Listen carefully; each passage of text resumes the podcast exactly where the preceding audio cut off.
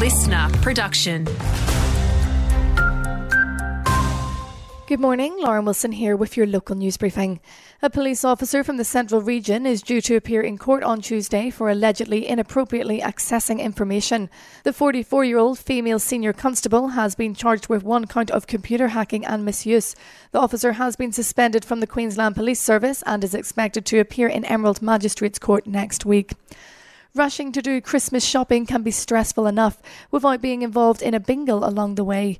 Emergency services in Capricornia responded to 45 crashes in December. Around a quarter happened at less than 50 k's an hour.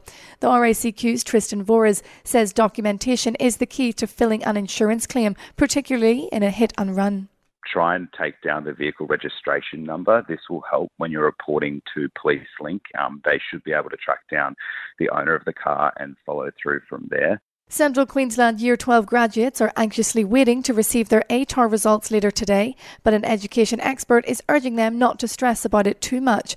UniSQ's Dr. Tanya Leach says there's plenty of pathways available to those who don't receive their desired rank if you don't get into your first choice, then what you can do is contact universities, and there are multiple pathways. So it might be a different degree that you can then change after a year, or it might be doing a preparation course Queensland's Labor caucus is expected to meet today, confirming Stephen Miles as its next leader and our next premier. It'll be the first time in almost two decades that the party has been led by two men, with Treasurer Cameron Dick to be named deputy premier. Stephen Miles has flagged a cabinet reshuffle, the second this year, with more women expected to take up portfolios and Transport Minister Mark Bailey to be replaced.